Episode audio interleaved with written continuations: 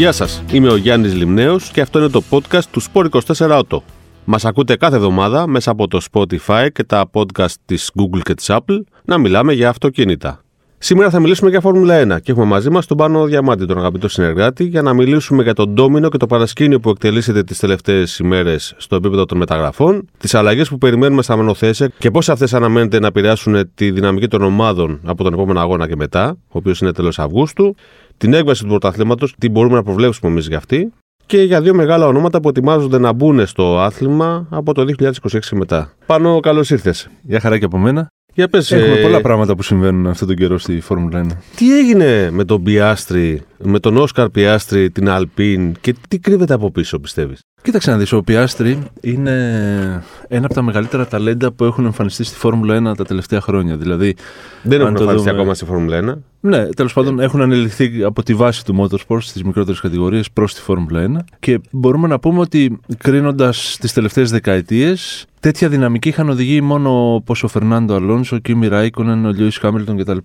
Είναι ένας. Και ο Verstappen πρέπει να πω. Και ο Verstappen, οπωσδήποτε, είναι ένας οδηγός ο Πιάστρη, ο οποίος έχει ανελιχθεί στις μικρότερες κατηγορίες, κερδίζοντας το πρωτάθλημα στην πρώτη χρονιά σε όλες τις κατηγορίες. Και σύμφωνα με όλες τις εκτιμήσεις των ειδικών της Φόρμουλα 1, το ταλέντο του είναι φαινομενικό. Συνεπώς, τον είχε επιλέξει η Αλπίν για να χτίσει την ομάδα Την με την επόμενη. οποία θα διεκδικήσει σε ορίζοντα τριετίας τα προαθλήματα και πάνω θα, χτίζοντας και τον ίδιο τον Πιάστρη και την ίδια την ομάδα έτσι ώστε να δημιουργήσει ένα συνδυασμό όπως δημιούργησε η Mercedes με τον Χάμιλτον, η Red Bull με τον Verstappen κτλ. Οπότε ο Όσκαρ Πιάστρη είχε μια σύνδεση με την Αλπίν. είναι μέλος της Ακαδημίας Αλπίν και κατά συνέπεια έχει συμβόλαιο για φέτος, το οποίο προβλέπει ότι συμμετέχει σε κάποιες ελεύθερες δοκιμές, είναι ο τρίτος οδηγός της ομάδας κτλ. Αλλά υπάρχει ένα μεγάλο ερωτηματικό αν τι τον δένει με την Αλπίν για το 2023. Είναι προφανές ότι δεν θα έβγαινε να έλεγε την δήλωση ότι δεν θα οδηγώ του χρόνου για την Αλπίν. Να πούμε εδώ ότι με την ανακοίνωση του Αλόνσο ότι αποχωρεί από την Αλπίν από το 2023 για να πάει στην Άστον Μάρτιν στη θέση του Φέτελ. Μμμ. Η Αλπίν μένει από πρώτο όνομα, ας πούμε έτσι. Όχι πρώτο, γιατί και ο Κον είναι αντίστοιχης δυναμικότητας. Πιστεύω ότι είναι εξαιρετικός οδηγός. Μένει όμως από οδηγό. Ικανό. Και αυτόματα ανακοίνωσε τον Πιάστρη, χωρίς όμως να το ξέρει ο Πιάστρη, έτσι. Ακριβώς και αυτό δείχνει τον πανικό της, γιατί είναι η τελευταία της μεγάλη επιλογή. Ο Πιάστρη, παρά το γεγονός ότι δεν έχει κινήσει ούτε ένα Grand Prix. στη Εγώ θα Φόρμουλα έλεγα ότι είναι η πρώτη της εξαιρετική επιλογή. Ναι, Ήταν. ήταν. Δεν είναι πια. δηλαδή μέσα σε δύο μέρες, δηλαδή α- να το δούμε το πράγμα από την αρχή, την Πέμπτη την προηγούμενη, ανακοίνωσε ο Φέτελ στην Άστον Μάρτιν ότι αποχωρεί στο τέλος του 22. Ε, Ακολούθησε η ανακοίνωση αυτή, η επίσημη της Άστον Μάρτιν. Μέσα σε δύο μέρες κατάφερε η Άστον Μάρτιν και υπέγραψε τον Αλόνσο. Και Θεωρείς ότι υπήρχε, υπήρχαν συνομιλίες από πριν; Δηλαδή, καταρχήν να το πάω λίγο, να πάω λίγο ακόμα πιο πίσω. Η Άστον Μάρτιν λογικά ήξερε ότι ο Φέτελ αποχωρεί. Έτσι δεν μπορεί να το 'μαθε την ίδια μέρα που το μάθαμε κι εμείς Όχι. μέσω του Όχι, των υπάρχουν social media. κάποιες πληροφορίες ότι το μάθανε την προηγούμενη, αλλά και αυτές εξελέγχονται. Δηλαδή είναι λίγο. ε, ή θα μπορούσε να το έχει υποπτευθεί, είτε να έχει σαφείς ενδείξεις ότι θα γίνει κάτι τέτοιο, ή- είτε οτιδήποτε. Από την άλλη, δεν είχε και καμία επιβεβαίωση ότι θα συνεχίσει ο ναι, Φέτελ, όχι. έτσι. Καμία απολύτως. Αυτό σημαίνει. ε, λοιπόν, η απόφαση λοιπόν του Φέτελ οδήγησε την Άστον Μάρτιν στην ε, υπογραφή του συμβολαίου με τον Αλόνσο. Το οποίο είναι κάτι δε- το, που δεν περίμενε κανείς. Γιατί μ, η Άστον Μάρτιν είναι μια ομάδα που ως, Force, ως Racing Point τα προηγούμενα χρόνια και ως Force India ήταν σε πάρα πολύ καλό επίπεδο. Δηλαδή διεκδικούσε ακόμα και βάθρα και κάποιες περιστασιακές νίκες ευκαιριακές. Και ξαφνικά με την αγορά της από τον Λόρενς Στρολ, ενός Καναδού δισεκατομμυριούχου, Τον πατέρα του Στρολ που το τρέχει πατέρα με την του ομάδα. Λανς Στρολ που τρέχει με την ίδια ομάδα, Ο παπάς δηλαδή αγόρασε την ομάδα για να τρέχει ο γιος. για να τρέχει ο γιος. ναι, έχει πάει σε άλλο επίπεδο πια Εντάξει. η- το pay driver. ας Η, η πούμε. αλήθεια είναι, ε, κάνουμε λίγο χιούμορ. Ε, Δεν μπορούμε να διακομωδούμε με, αθ- με οδηγούς αυτού του επίπεδου. Όχι, Έτσι. καμία, δεν ναι, είμαστε εμείς εννοείται. ε, αλίμονο. Δεν έχουμε καμία τέτοια δυνατότητα. Και να σου πω και κάτι, και Στρόλ είναι ένας αξιόλογο επίπεδο οδηγός. Μμμ. Δεν είναι κάποιο φαινόμενο που προορίζεται για πρωταθλητής, αλλά τα πάει αρκετά καλά. Βέβαια είναι 7 χρόνια στη Φόρμουλα 1 και Θεωρείς ότι η ομάδα με κάποιο τρόπο είχε πέσει πάνω στο Στρόλ και όχι πάνω στον Φέτελ και ότι αυτό ίσως εξώτησε τον Φέτελ Ναι, στην κοίτα, έξοδο. αυτό, αυτό είναι κάτι το οποίο σε επίπεδο παραφιλολογίας λέγεται. Δηλαδή ότι μ, Στέκει έχει, σαν έχει, σενάριο. ναι, έχει φτιάξει ο πατέρας Τρόλ μια ομάδα για να κάνει πρωταθλητή το γιο του. Αλλά αυτό προποθέτει πολλά πράγματα και κυρίως την ικανότητα του, του ιού Στρόλ να γίνει πρωταθλητής. Η οποία δεν φαίνεται να υπάρχει κάπου εκεί στο βάθος. Τέλος πάντων, η υπογραφή λοιπόν του Αλόνσο στην Άστον Μάρτιν για το 2023 και τα επόμενα χρόνια έπεσε λίγο σαν κεραυνός εν αιθρία στην Αλπίν. Γιατί προφανώς οι συζητήσεις ξεκίνησαν αμέσως μετά. Αυτό μας λες. Ναι, ε, ε, για- έπεσε γιατί η Αλπίν ήταν σίγουρη ότι ο Αλόνσο δεν θα επέλεγε την Άστον Μάρτιν ή κάποια άλλη ομάδα. Τουλάχιστον δεν είχε σκεφτεί ότι θα κληθεί να, σε αυτό το δίλημμα ο Αλόνσο. Ναι, ε, και, αλλά- ο ίδιος ο Αλόνσο το είχε πει δημοσίως ότι δεν το πολύ βλέπω για την Άστον Μάρτιν. Θα πούμε σε λίγο τα κριτήρια με τα οποία επέλεξε ο Αλόνσο την Άστον Μάρτιν. Βρέθηκε λοιπόν η Αλπίν σε ένα αδιέξοδο και ανακοίνωσε αυτοβούλος ότι ο Πιάστρη θα οδηγεί για εκείνη του χρόνου.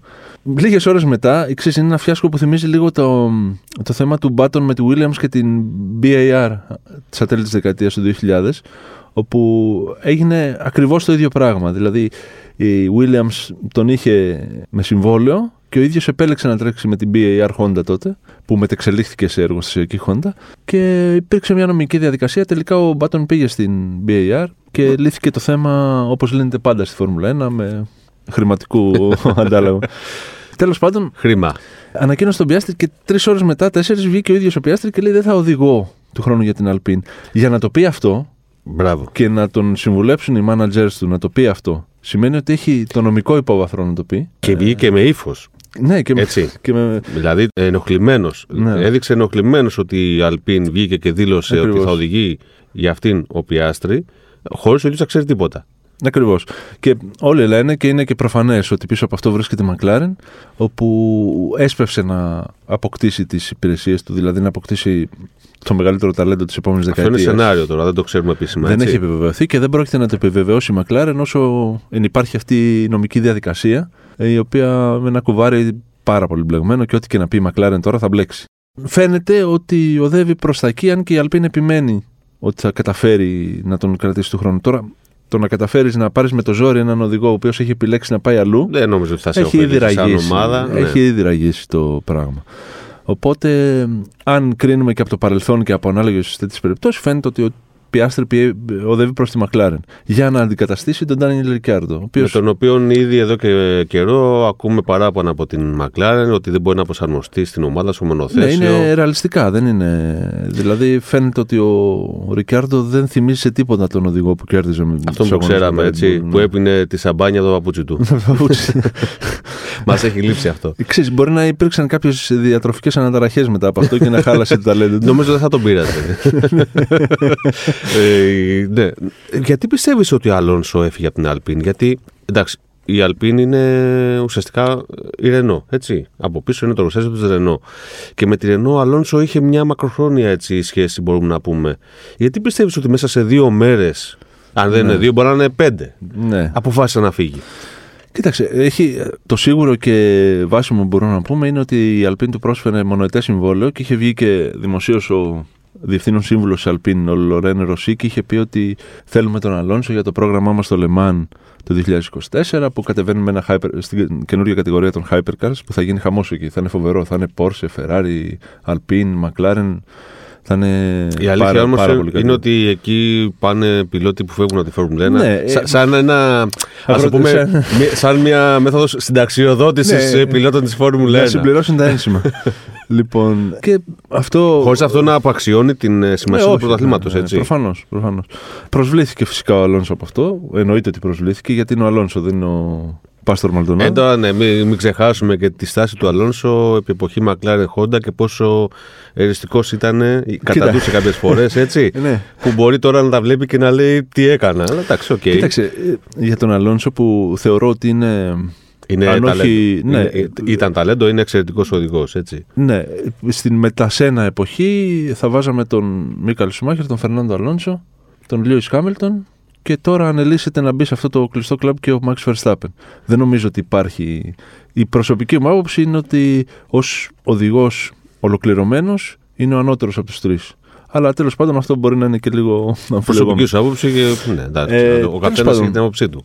Ο Αλόνσο λοιπόν ήθελε πολιετέ συμβόλαιο γιατί θέλει να μείνει στη Φόρμουλα 1, είναι προφανές. Θέλει να προσπαθήσει να ξαναγίνει πρωταγωνιστής. Αδιαφορεί παντελώς για το γεγονός ότι είναι 41 ετών, τα κλείσε πριν μια εβδομάδα. Και το αποδεικνύει και στην πίστα ότι μπορεί να υποστηρίξει την ηλικία του. Οπότε ο Σούμι αποχώρησε σε 44. Δηλαδή Μμμ. αγωνιζόταν μέχρι το 2012 στην ε, Mercedes. Τέλος του 12, γεννημένος το 69, 44 ετών. Ε, που σημαίνει ότι ο ίδιος ο Αλόνσο θεωρεί ότι Σε ένα μια τρίτο καλή πρωτάθλημα ομάδα, ναι. δεν είναι κάτι το οποίο μπορεί να είναι τόσο ουτοπικό. Για να πάρει πρωτάθλημα τα προσεχή δύο χρόνια θα έπρεπε να ήταν ή στη Red Bull, ή στη Ferrari, ή στη Mercedes. Και οι τρεις αυτές ομάδες έχουν κλείσει τουλάχιστον μέχρι το. Ε, στην περίπτωση Ferrari, Sainz και Leclerc έχουν υπογράψει μέχρι, το τέλος του 24. νομίζω. Ο Πέρες μέχρι το τέλος του 24, ο Verstappen μέχρι το τέλος του 27. Και στη Mercedes έχουν το Russell με πολυετές συμβόλαιο που σίγουρα θα είναι ο ηγέτης της ομάδας μόλις αποχωρήσει ο Χάμιλτον. Άλλη μόνο. Και φαίνεται τώρα ότι ο Χάμιλτον θα υπογράψει, μάλλον σκέφτεται να παραμείνει και πέραν του 2023. Οπότε. Ακόμα και αν έφευγε όμως ο Χάμιλτον από τη Mercedes, θεωρούσε ότι η Mercedes θα επέλεγε έναν πιλότο σαν τον όχι, Αλόνσο. όχι, όχι, με τίποτα. Ο Αλόνσο και το έχει επιβεβαιώσει και ο ίδιος το, το Wolf, γιατί ξυστή, είχα στο παρελθόν είχε γίνει μια συνέντευξη του Wolf και Είχε γίνει από μόνη της πάνω. όχι, όχι. και η ερώτηση ήταν ε, κάποτε ο Άιρτον Σένα είχε πάει στο Frank Williams το 93 και του είχε προσφερθεί δωρεάν να οδηγεί Μμμ. το 93. Το θυμάμαι. Είχε, φυσικά αυτό δεν μπορούσε να γίνει γιατί είχε βάλει βέτο ο Αλέμ Πρόστ. Και έγινε το 94 και δυστυχώς έγινε το 94. Δυστυχώς. Ε, ο Βόλφ λοιπόν απάντησε ότι όντως ο Αλόνσο προσφέρθηκε δωρεάν στη Mercedes τότε που ναυαγούσε σχετικά η Ferrari και άρχισαν τα πράγματα να, να έχουν αρνητική τροπή για τον Ισπανό. Αλλά έλεγε ο Βόλφ ότι δεν είναι αυτός ο τρόπος να κάνεις δουλειές. Δεν μπορείς να έχεις έναν οδηγό που να οδηγεί δωρεάν για σένα. Και μ, αυτό ήταν ε, αυτό που έπρεπε να πει. Αλλά κάτω από αυτή την επιφάνεια ε, σημαίνει ότι δεν μπορείς να βάλεις έναν οδηγό του επίπεδου του Αλόνσο δίπλα σε έναν οδηγό του επίπεδου του Χάμιλτον, γιατί θα γίνει βατερλό. Οπότε, ειδικά με Τα τον Αλόνσο, προλέπουν τον αυτά τότε στις Mercedes, Αλόνσο. Σε αντίθεση με τη Ferrari, έτσι. Ναι. Τέλος πάντων, για να επιστρέψουμε λοιπόν στο γιατί πήγε ο Αλόνσο στην Άστον Μάρτιν. Νομίζω μας έχεις απαντήσει και, έκανε, ήδη. και έκανε ένα σχόλιο πάρα πολύ καυστικό, λέγοντας ότι η Άστον Μάρτιν είναι η ομάδα που έχει την μεγαλύτερη και σοβαρότερη φιλοδοξία να ανέβει στην κορυφή της Φόρμουλα 1. Δηλαδή ήταν καρφί Θάβοντας κατευθείαν για την θάβοντας Alpine. ουσιαστικά την ομάδα του, έτσι, την Alpine. Κάποιοι λένε ότι η Αλπίν δεν πείθει και μπορεί και ο Πιάστρι να μην πείστηκε από αυτό να συνδέσει το μέλλον του με την Αλπίν, διότι θεωρούν ότι ακολουθεί έναν δρόμο εξέλιξης και προσπάθειας ανόδου στην κορυφή της Φόρμουλα 1, ο οποίος δεν είναι, δεν είναι πιστικός.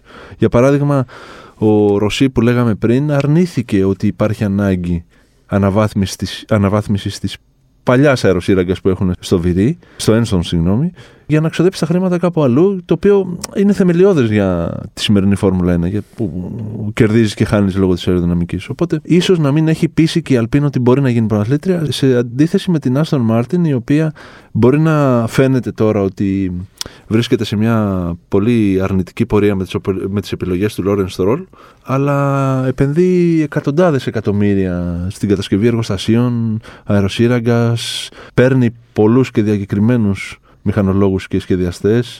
Ε, τώρα το κατά πόσο η δυσκολία του χαρακτήρα του Αλόνσο θα μπορέσει να ταιριάξει με την δυσκολία του χαρακτήρα του Λόρεν Στρόλ που φαίνεται, φαίνεται κιόλας, άμα τον δεις ότι είναι ένας πάρα πολύ δύσκολος άνθρωπος, είναι κάτι που θα φανεί. Τώρα δεν, Νομίζω δεν μπορώ η- να διανοηθώ ότι ένας άνθρωπος με, με την ευφυα να γίνει δισεκατομμυριούχος μπορεί ποτέ να θυσιάσει τον Αλόνσο και την ρεαλιστική ε, δυναμική που δίνει για ένα ενδεχόμενο να επιστρέψει η ομάδα στις νίκες για να προωθήσει το γιο του, ο οποίος είναι προφανές ότι δεν έχει το, το capacity να γίνει παγκόσμιος πρωταθλητής. Πάντως, ε, ε, Και το πολιετέ συμβόλαιο βέβαια που του προσφέρει η Αστον Μάρτιν που δεν θα μπορούσε να του προσφέρει η Αλπίν και ενδεχομένως και κανένας άλλος.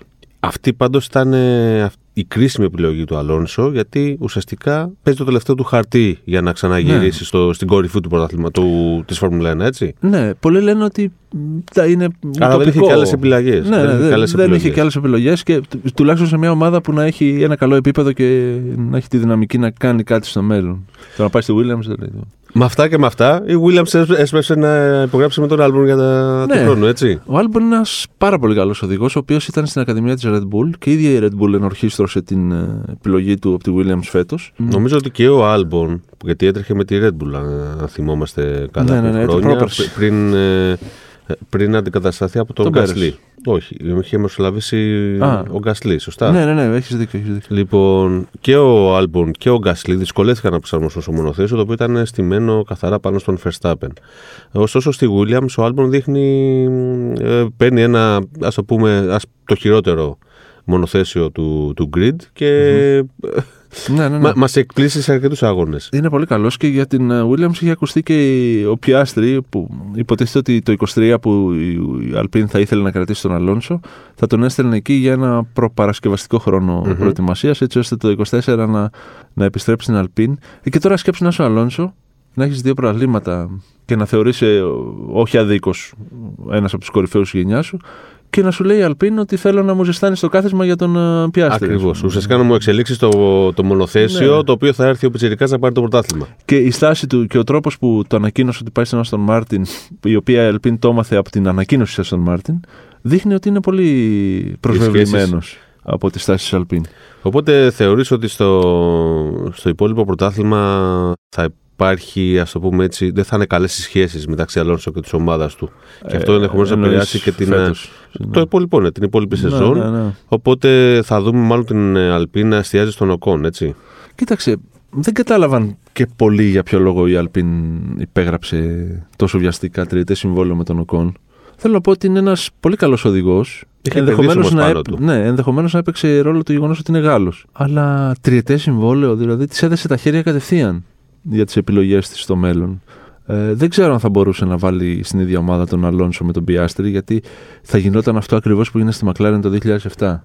Που ήρθε ένας πιτσιρικάς που ήταν ε, καταπληκτικός οδηγός και υπερταλέντο, ο Χάμιλτον τότε, και δημιούργησε πάρα, προκάλεσε πάρα πολλά προβλήματα σε σχέση και της Μακλάρεν με τον Αλόνσο και του Αλόνσο με, τη- με τον ίδιο τον Χάμιλτον.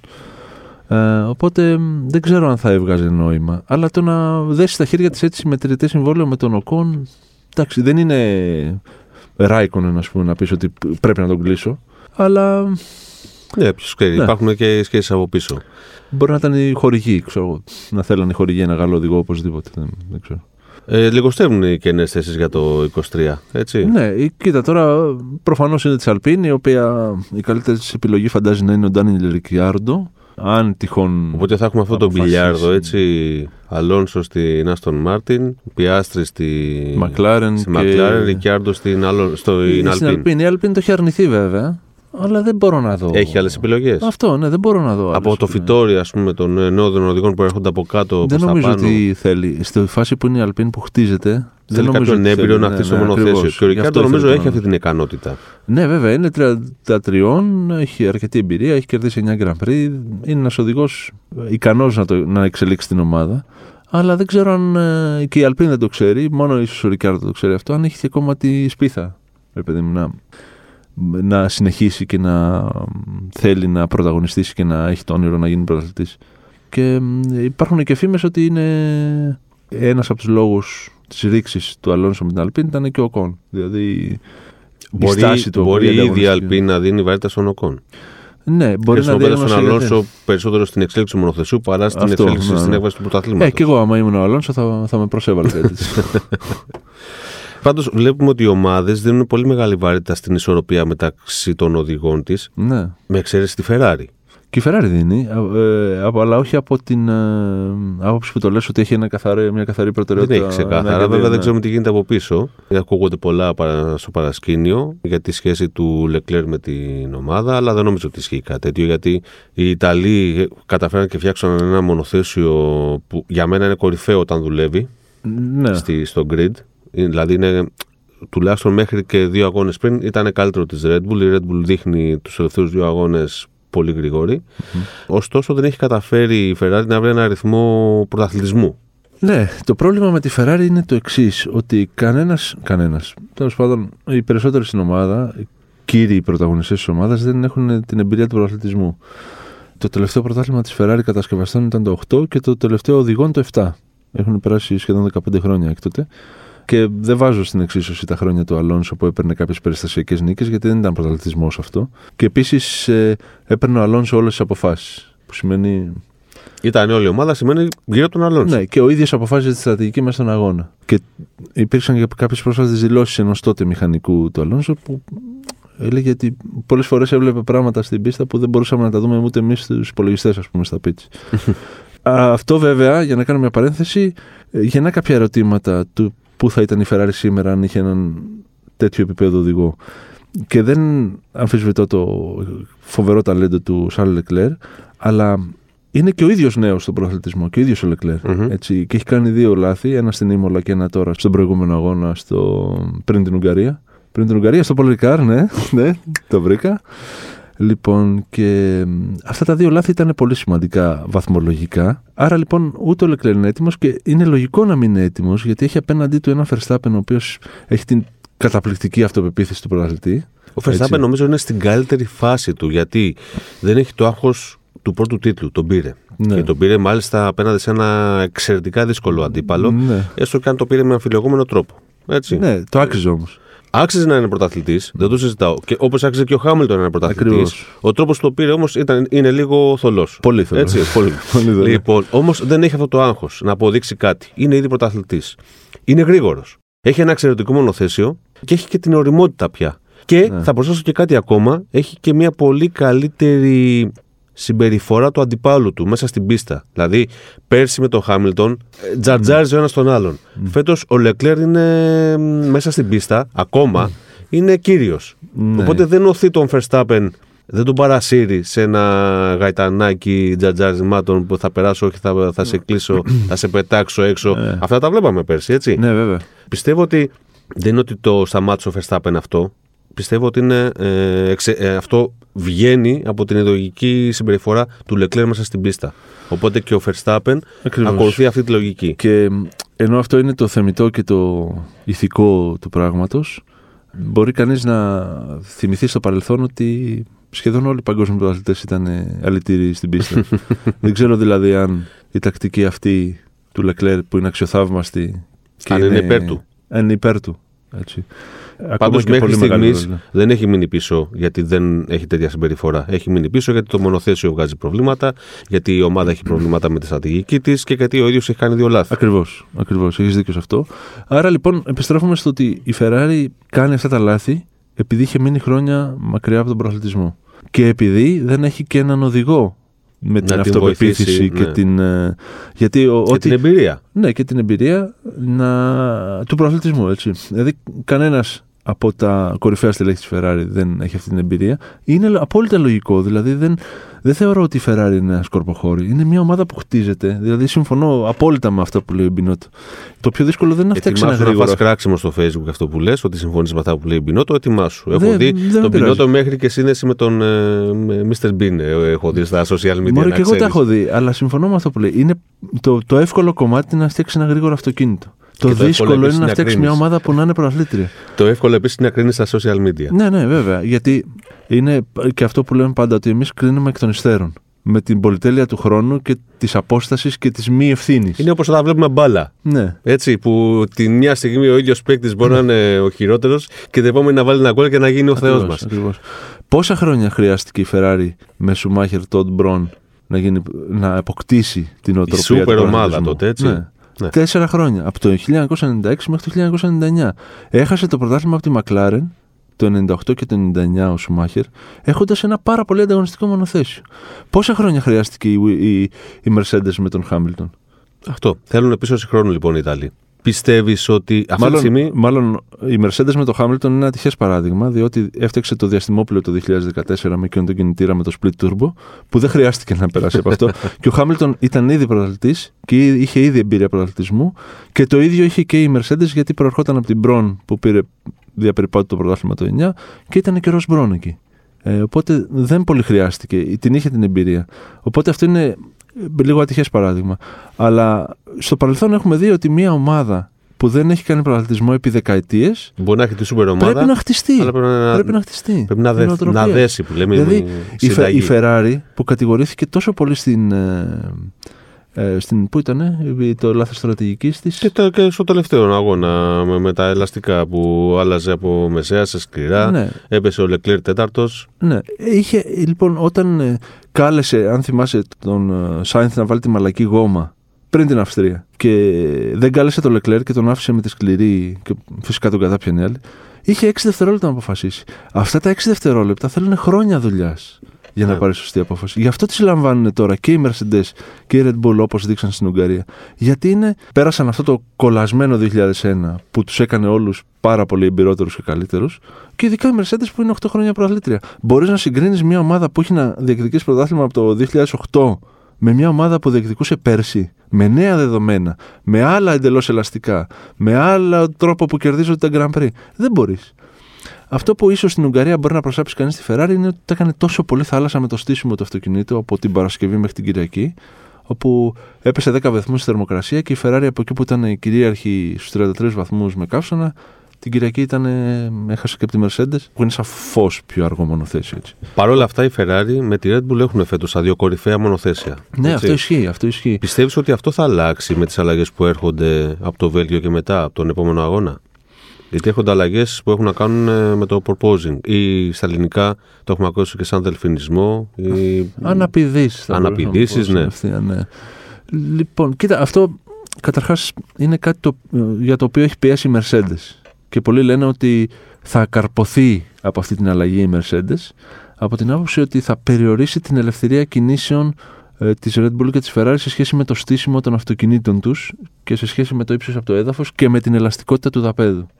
Καταρχήν είναι η Mercedes η κυρίαρχη από τις ομάδες, αλλά είναι και πολλοί οδηγοί από τις υπόλοιπες ομάδες που παραπονιούνται και το proposing. Και εδώ να πούμε ότι κάθε ομάδα, όπως έχει πει και ο Horner της Red Bull, ε, μπορεί κάλλιστα να επιλέξει αν θα ταλαιπωρήσει τον οδηγό της στον αγώνα ή αν θα σηκώσει το μονοθέσιο παραπάνω, ε, θα βάλει παραπάνω απόσταση από το έδαφος. οπότε θα, ακριβώς. θα είναι πιο αργό το μονοθέσιο, αλλά δεν θα ταλαιπωρείται ο οδηγός. Και, και είναι, προφανώς Πολύ- τι- πολύ- είναι προφανές τι επιλέγουν. Έτσι. Ναι, ναι, ναι. ναι. Είναι προφανώ, μα οι ίδιοι οι πιλότοι επιλέγουν να είναι πιο γρήγοροι και ταλαιπωρούνται. Ναι, Το είχε πει ο βγήκε Γκάσλι τώρα- αυτό. Ναι, και ο Βόλφ και ε, αν- αναφέρθηκε σε μια έρευνα που είχε κάνει παλιότερα η ΦΙΑ ότι η συχνότητα και η ένταση των κραδασμών αυτών μπορεί να προκαλέσει εγκεφαλικές βλάβες. Μμμ. Και πριν από 6-7 χρόνια είχε γίνει και ένα πείραμα μάλιστα στην Αμερική, σε πειραματόζωα, που έδειξε ότι είχαν ε, συμπτώματα απώλειας προσανατολισμού και δηλαδή τέτοιες δυσκολίες. Δηλαδή, ενδεχομένως να είναι και πο- σοβαρό το ζήτημα και όντως να έχει δίκιο ο Βόλφ. Τέλος πάντων, ο Χόρνερ τον κατηγορεί ότι το κάνει για να καρποθεί Γιατί ε, προφανώς αγωνιστικά. Θεωρείς ότι η Red Bull και η Ferrari έχουν βρει κάποιο παραθυράκι όσο συζητιέται με τα ελαστικά πατώματα, τα πατώματα που υποχωρούν σε κάποια σημεία. Θεωρώ ότι με τη Red Bull μπορεί να ισχύει ε, από διάφορες ας πούμε μη επιβεβαιωμένες έτσι, πληροφορίες. Αλλά δεν νομίζω ότι είναι αυτός ο λόγος που κερδίζουν. Ε, Άρα δε- δεν θεωρούμε ότι θα δούμε μεγάλες διαφορές στην απόδοση των μονοθεσιών, των κορυφαίων μονοθεσιών τουλάχιστον που διεκδικούν το πρωτάθλημα από το Βέλγιο και μετά. Ναι, θεωρητικά όχι. Ίσως σε κάποιες προϋποθέσεις να το εκμεταλλευτεί η Mercedes, αλλά σκέψω ότι είναι ένα αυτοκίνητο το οποίο την Παρασκευή στην Ουγγαρία ήταν σκορποχώρη, δηλαδή μπλόκαραν η πίσω τροχή, έκανε την άγματα στο κέντρο της τροφής, υπερστροφή, υποστροφή, όλα τα έχει. Όπως έλεγε. Όπως έλεγε μια Παλιά, ναι, ναι, ναι. παλιά έζη συνεργάτη από μια εταιρεία να είναι καλά, αγα- πολύ, πολύ την αγαπώ. Ε, Τα δικά μας αυτοκίνητα έχουν και υποστροφή και υπερστροφή. Ακριβώς. λοιπόν, έτσι, έτσι λοιπόν και η Mercedes είχε τα πάντα και ξαφνικά την Κυριακή ήταν η κρίση τη Ferrari. Δεν νομίζω Ε, λοιπόν εδώ ότι- φαίνεται η λειτουργία της ομάδας, έτσι. Αυτό Η που, λέγαμε εμπειρία, πριν, αυτό που λέγαμε πριν. αυτό που λέγαμε πριν, γιατί κέρδισε κυρίως στρατηγικά, αλλά και, και βελτιώνοντας το αυτοκίνητό της. Μα ότι ό,τι έχει πετύχει φέτος η Mercedes είναι λόγω αξιοπιστίας και στρατηγικής. Ναι, ακριβώς. Άρα η Mercedes τώρα πάει να, να αρπάξει κάποιες ευκαιρίες που μπορεί να τις εμφανιστούν με αυτές τις μικρές αλλαγές και όχι να μπει με αξιώσεις και σταθερότητα στο κλαμπ Red Bull Ferrari γιατί... Η Mercedes λοιπόν θεωρούσε ότι κυνηγάει δεύτερη θέση στο πρωτάθλημα. Ναι, το είχε πει και ο Ντένις παλιά, το είπε και ο Βόλφ τώρα, ότι ο δεύτερος είναι ο πρώτος από τους χαμένους. Αλλά είναι αρκετά κατά Στους ένα νομίζω εκατομμύρια. το είχε πει. Μπορεί, μπορεί, ναι. Με, άλλα, με δικά του Με λόγια. δικά του. Αλλά είναι πολλά τα εκατομμύρια της δεύτερης από τις τρεις θέσεις στα δικαιώματα, οπότε είναι ένας στόχος που σίγουρα θα τον έχει η ομάδα. Και μην ξεχνάμε ότι επειδή θα υπάρχει σταθερότητα κανονισμών τα επόμενα τέσσερα χρόνια, δηλαδή από τώρα μέχρι το τέλος του 2025, τα αυτοκίνητα αυτά θα, είναι, θα υπόκειται σε μια εξελικτική διαδικασία. Δηλαδή δεν θα ξαναδούμε ξανά καινούργια αυτοκίνητα στη Φόρμουλα 1 πριν το 2026. Θα βλέπουμε τα ίδια αυτοκίνητα τα οποία χρόνο με το χρόνο θα εξελίσσονται πάνω στο ίδιο concept, στην ίδια φιλοσοφία. Εκτός αν πια η Mercedes πει ότι το κάναμε λάθος εξ αρχής, βάζουμε ένα τεράστιο χ σε αυτό το αυτοκίνητο και το ξανασχεδιάζουμε λευκό. Στο πάτωμα. Ναι. Στο Γιατί πλαίσιο. Στο ναι. Είμαστε 6 μήνες, 7, 13 Grand Prix μετά και ακόμα δεν έχει καταλάβει το αυτοκίνητο. Μια ομάδα με τέτοιο βάθος. Εδώ ο Ράσελ πήρε προ- pole position στον τελευταίο αγώνα και λέει: Δεν κατάλαβαμε πώς έγινε αυτό. Πάμε να το ψάξουμε. Ναι. Αυτό. Δεν δηλαδή, ξέρουμε, λέει, πώς έγινε. Λέει: Πάμε να δούμε πώς έγινε. ναι, ακριβώς. Ακριβώς. Όπως και η Ferrari δεν, δεν ξέρει γιατί ε, ήταν τόσο πολύ μεγάλη η στέρησή της από τον Παρασκευή μέχρι την Κυριακή στην Ουγγαρία. Που σημαίνει ότι ακόμα οι, οι πλήρε επιπτώσεις των νέων κανονισμών που ισχύουν από φέτος δεν έχουν γίνει απολύτως και εις βάθος κατανοητές από τις ομάδες. Άρα εδώ και ειδικά αξίζουν, για τη Mercedes. εδώ αξίζουν εύσημα και στη Red Bull λοιπόν, γιατί πέρσι έκανε πρωταθλητισμό με τη Mercedes και φέτος έχει καταφέρει και έχει στήσει ένα μονοθέσιο. Και όχι μόνο το έχει στήσει, εντάξει, έχει και τον οδηγό και τους οδηγού σε κάποιους αγώνες, γιατί και ο Πέρες ξεκίνησε πολύ δυναμικά. Στου τελευταίου αγώνες έχει χάσει τον εαυτό του. Ε, επανήλθε τώρα και θα δούμε τι θα κάνει στη συνέχεια. Αλλά έχει καταφέρει από μια ομάδα που πέρσι ήταν ασιασμένη στο 21 και όχι στο 22, το 22 να είναι πολύ δυνατή. Με ένα δυνατό μονοθέσιο Ναι. έτσι, και μια δεμένη ακόμα ομάδα. Κοίτα, ε, σε αυτό πρώτα απ' όλα υπάρχει σοβαρός λόγος που ο Άντρια Νιού αμείβεται με 10 εκατομμύρια δολάρια το χρόνο. Τα βγάζει τα λεφτά του που λέμε. ναι, τα ευχαριστώ.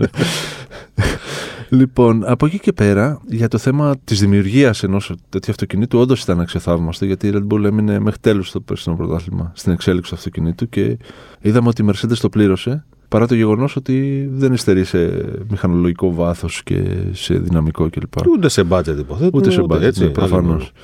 Άλλο. Από εκεί και πέρα, θεωρώ ότι καταρχάς γι' αυτό με τον Πέρας που είπες, έγινε μια, διαφο- μια αλλαγή φιλοσοφίας στη ρύθμιση του αυτοκινήτου από Σημαντική. το Μονακό και μετά, Ναι.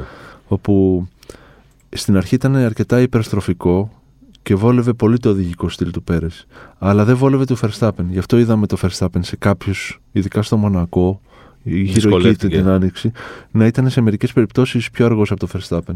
Γιατί Ο, α, ο Verstappen από από τον Verstappen Πέρες. από τον Πέρες, ναι. Γιατί ήταν η διαφορά στο Στο πώς στήσιμο. τέριαζε το αυτοκίνητο στην οδηγική του φιλοσοφία. Την αλλάξανε λοιπόν για τον Verstappen και την επιδεινώσανε για τον Πέρες. Οπότε αυτά που λέει ο Χέλμουτ Μάρκο για τον Πέρες μου φαίνεται λίγο καφενιακού επίπεδου. Ναι, το, ειδικά το τελευταίο που είπε ότι αυτό το, Ναι. για το λάθος. Ότι κοιμήθηκε Ότι, στην ότι επανεκκίνηση. κοιμήθηκε στην επανεκκίνηση που όταν το πέρασε ο Ράσελ. Ναι. Και ότι μάλλον έπινε. Τεκίλες, τεκίλες. ή έφυγε ήδη για διακοπές. Εντάξει, είναι λίγο νομίζω. Ξέρεις, μου θυμίζουν κάτι τέτοια σχόλια παραγόντων είναι- του ελληνικού ποδοσφαίρου. ας πούμε. Ναι, που προσπαθεί ο άλλος να βγει στην επιφάνεια και να, να, να γίνει, ας πούμε, να τον ακούσουν όλοι λέγοντας μια ξυπνάδα. Μια ξυπνάδα, η οποία είναι μπορ- Ναι, αλίμον. Ε, όλα έχουν μια δεν εξήγηση. ταιριάζουν στο επίπεδο του Ναι. Πέρες. Ναι, ακριβώς. Και Μην όλα να έχουν μια θυμηθούμε εξήγηση. Πέρες, τι, έχει- τι έκανε πέρσι, πόσο βοήθησε το Verstappen, ακόμα και στον τελευταίο αγώνα. Για αυτή η άμυνα απέναντι στο Χάμιλτον έχει μείνει Ναι, ναι. παρημιώδης, έτσι. Ακριβώς. Και είναι ένας οδηγός που πριν λίγους μήνες κέρδισε το Μονακό. Μπράβο. Και μέχρι τότε ήταν δεύτερος Ναι. στο πρωτάθλημα. Ακριβώς. Ε, οπότε, ναι, όλα έχουν λοιπόν αυτή την, ε, την εξήγησή τους. Αυτό που για να δούμε μια γενικότερη εικόνα του πρωταθλήματος, αυτά που καθορίζουν τους νικητές μεταξύ της Ferrari και της Red Bull, αν βγάλουμε στην άκρη τα σφάλματα στρατηγικής και τα οδηγικά της Ferrari και τα προβλήματα αξιοπιστίας. Δηλαδή, δεν μπορείς με τόσα προβλήματα να πάρεις πρωτάθλημα, είναι προφανές έτσι. Απέναντι σε μια Red Bull η οποία είναι αλάνθα σχεδόν.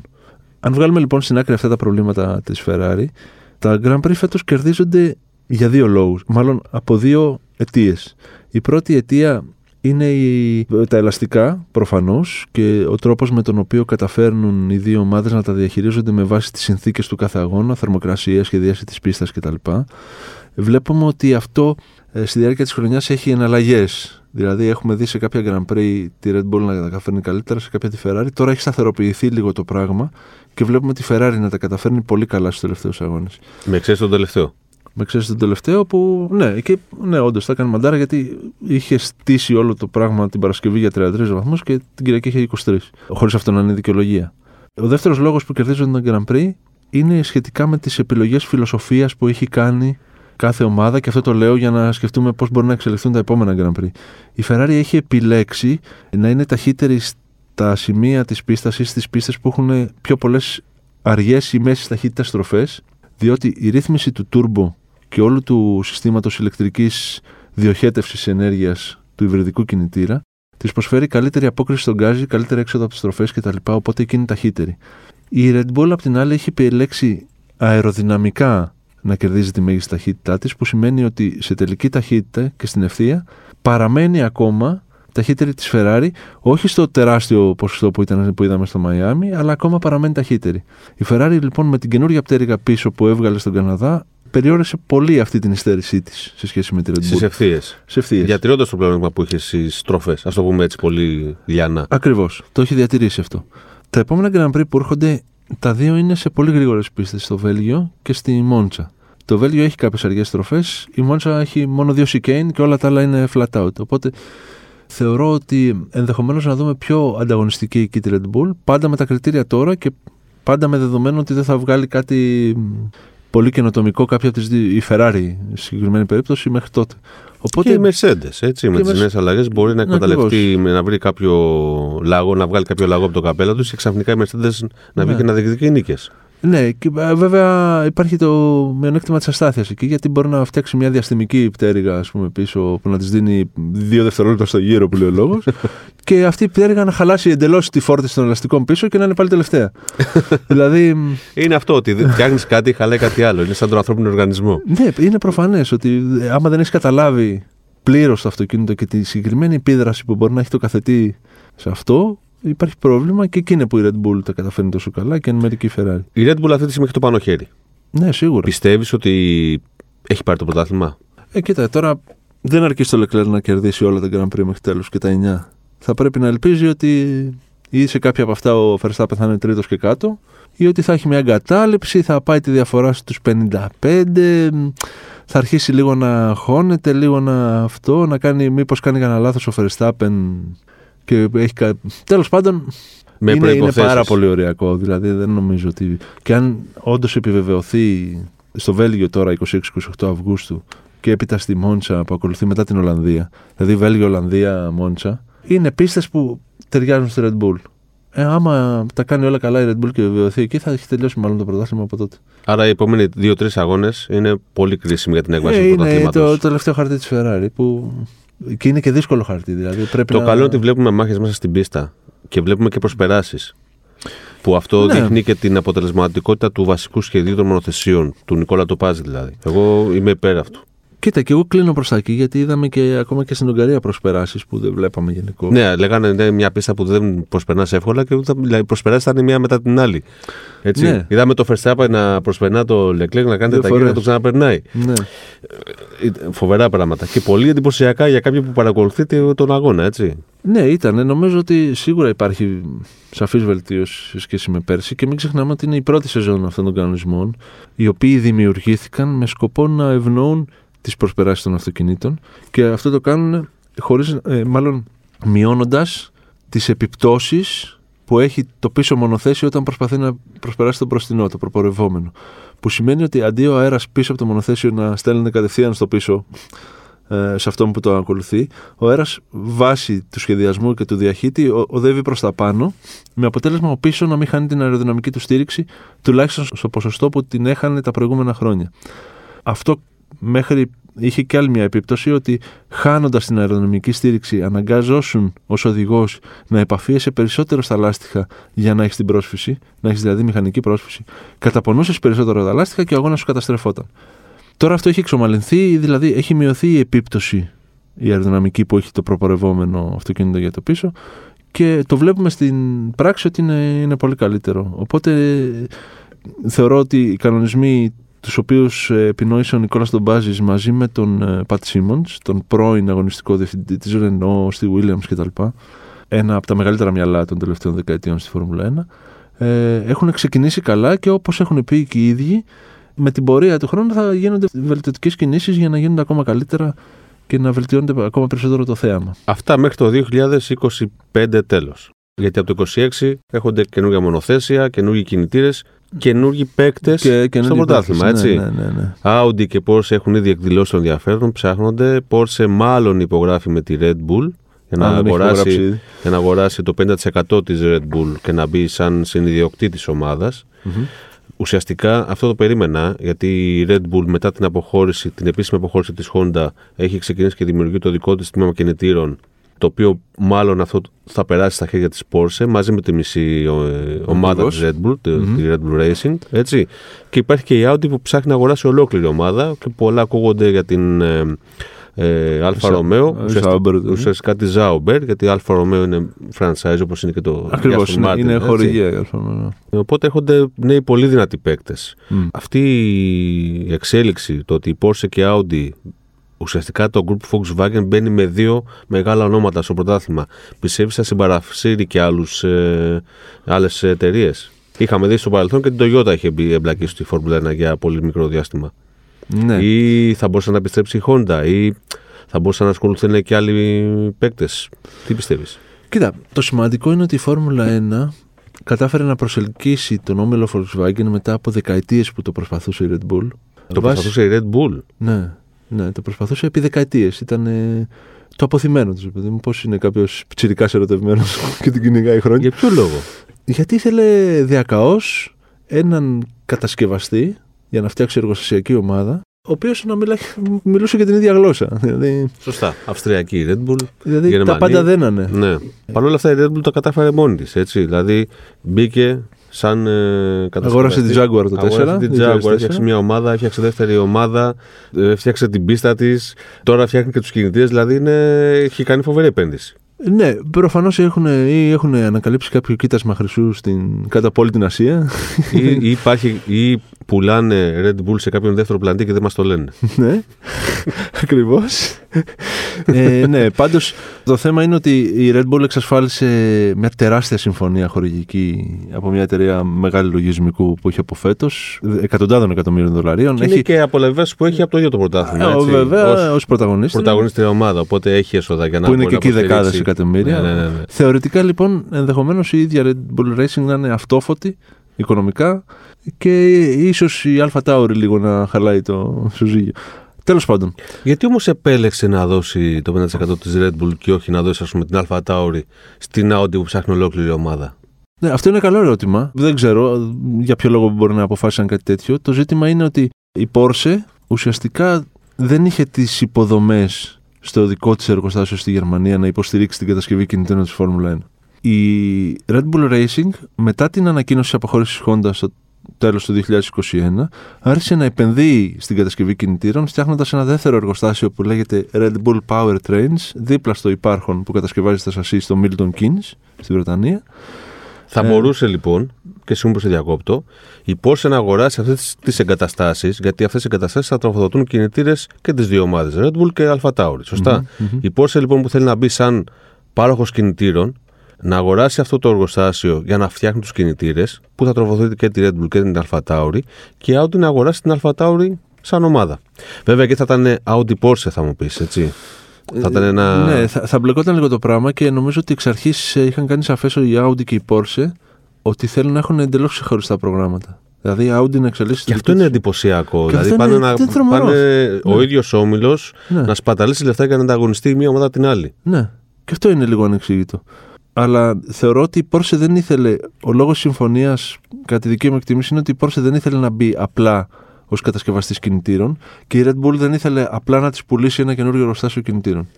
Οπότε μ, η κοινή λύση, η χρυσή τομή σε αυτά ήταν να, να αγοράσει το σύνολο της ομάδας ώστε και οι δύο να κατέχουν το 50% και του εργοστασίου σασί και του εργοστασίου κινητήρων. Για να μην... Και ενδεχομένως την πλειοψηφία να την έχει η Red Bull. Οπότε, άμα έχει το 51%.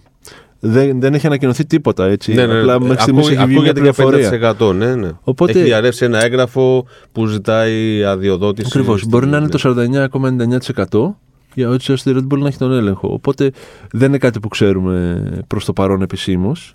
Αλλά θεωρώ ότι ήθε- θα ήθελε μάλλον η μπλοκή της Porsche να είναι μεγαλύτερη στη Φόρμουλα 1 και της Red Bull να μην απολέσει το εργοστάσιο κινητήρων που έχει ήδη δομήσει και ήδη έχει επανδρώσει με πολλά σπουδαία ονόματα και από τη Mercedes και από τη Ferrari. Έχει κάνει πολύ Πώς- χειρές μεταγραφέ. Πώς και δεν τσίμπησε μηχανικούς από τη Honda που. Και, από, και, και από τη Honda φυσικά. Φυσικά, Α. ναι, ναι, ναι. Α. Φυσικά και από τη Honda.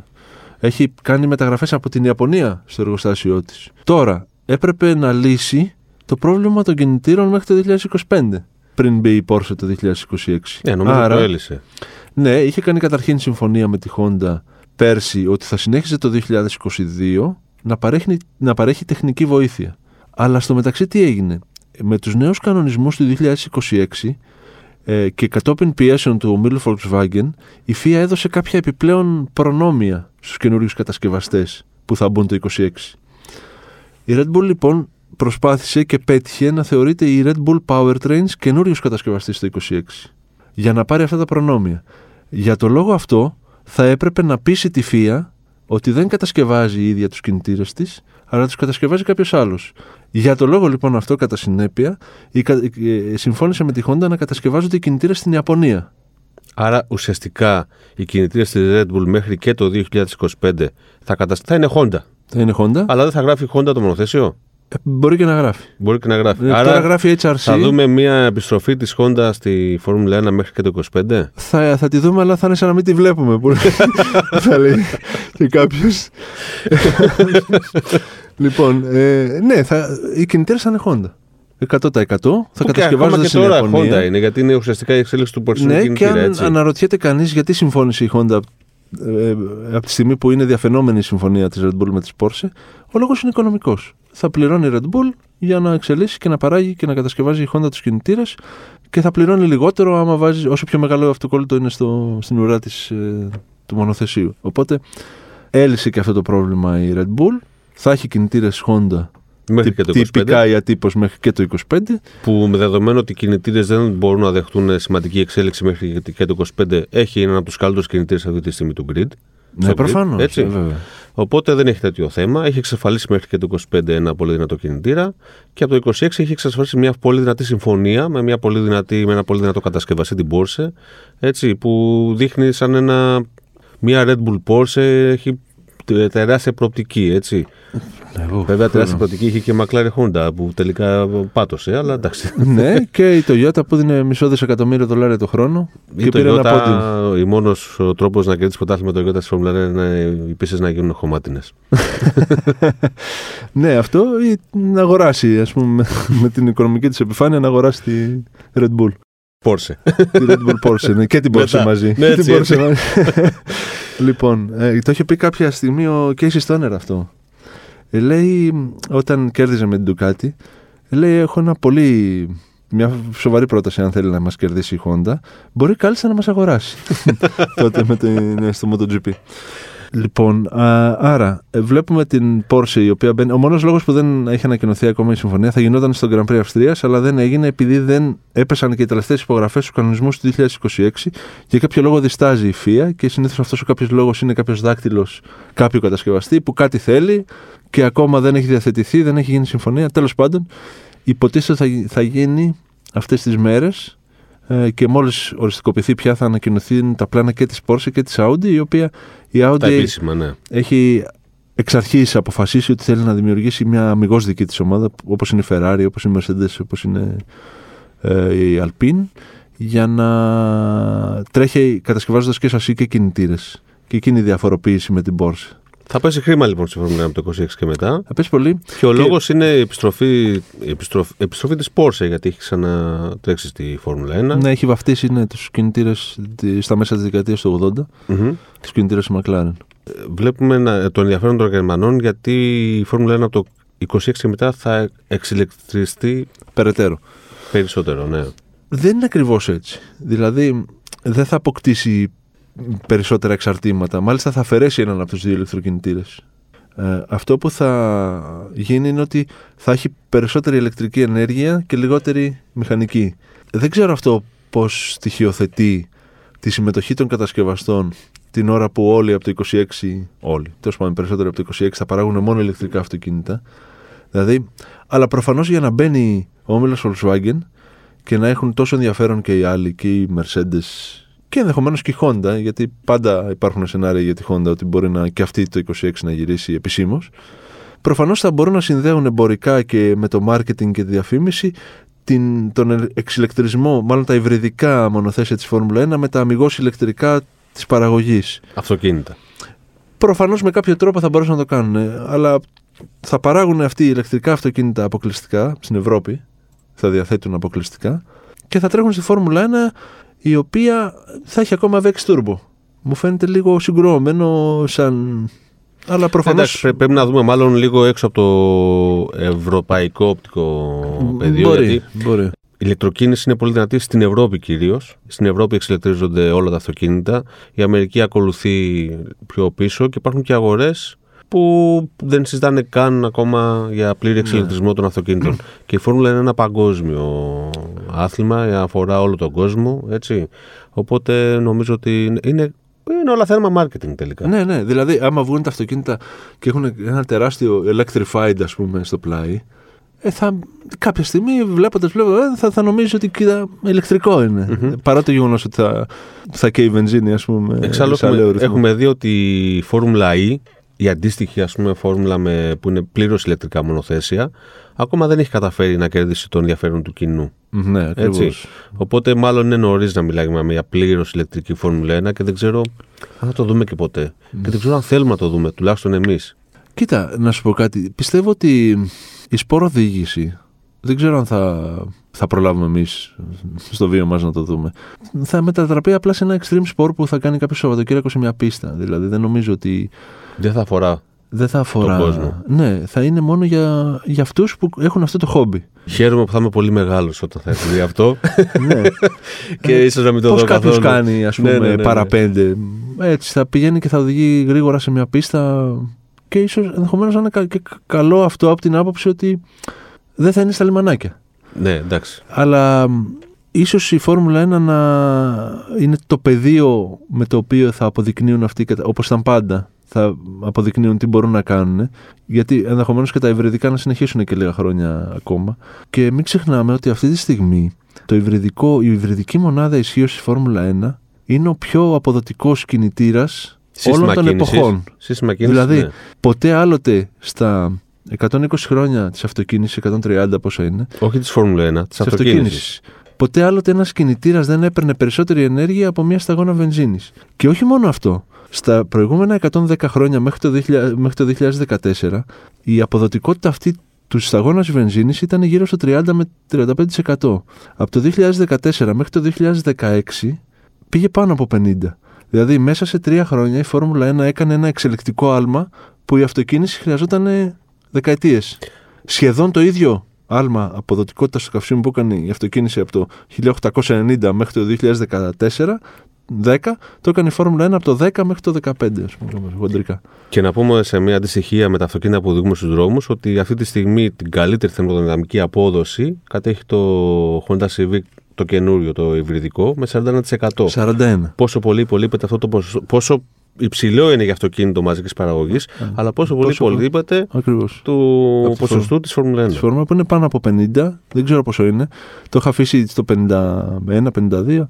Το οποίο θα αυξηθεί σημαντικά από το 26 και μετά. Ακριβώς. Αυτό μας λες. Που σημαίνει ότι, αν το δούμε και από την άλλη, ότι με τη βενζίνη που βάζουμε, το 40, η- στην περίπτωση Civic το Που είναι και η 59% κορυφαία, ναι, πάει χαμένο. πάει χαμένο σε θερμότητα. Ναι, ναι, σε- ναι. Λοιπόν, το ζήτημα είναι αυτό που πάει χαμένο πώς το αξιοποιείς, το αντλείς, δηλαδή το συλλέγεις και το ξαναδιοχετεύεις στην κίνηση. Αυτή λοιπόν η τεχνολογία της Φόρμουλα 1 θα εξελίσσεται και θα εξελίσσεται μ, με το ρυθμό της Φόρμουλα 1, έτσι, δηλαδή με ασύλληπτο ρυθμό. Και Ε. αυτό μπορεί κάλλιστα να συνδεθεί λοιπόν με τα σχέδια της προβολής και του marketing της όλης ηλεκτροκίνησης, της ανάκτησης δηλαδή ενέργειας, μην το βλέπουμε μόνο σαν μια μπαταρία και ένα ηλεκτροκινητήρα. Γενικά να το δούμε σαν όλη η διαχείριση της ενέργειας πώς θα γίνεται. Πολλά και ενδιαφέροντα λοιπόν πάνω. Ξεκινήσαμε από τον Πιάστρι, φτάσαμε στην Πόρσε Ναι. και πάμε για ηλεκτροκίνητη εξηλεκτρισμένη πε- πολύ περισσότερο Φόρμουλα 1 από το 26 και μετά. Εδώ ήμασταν, μιλάγαμε με τον Πάνο για αρκετή ώρα για τα Φόρμουλα 1. Μας ακούτε, θυμίζω, κάθε εβδομάδα μέσα από Spotify, Google και Apple Podcasts να μιλάμε για αυτοκίνητα που οδηγούμε στους δρόμους, που οδηγούμε σε πίστες ή που βάζουμε στην πρίζα. Μπορείτε να μας στέλνετε απόψεις, σχόλια, ερωτήσεις στο glimneospapaki 24media.gr ή στο infopapaki sport24.gr και θα σας απαντήσουμε. Γεια σας.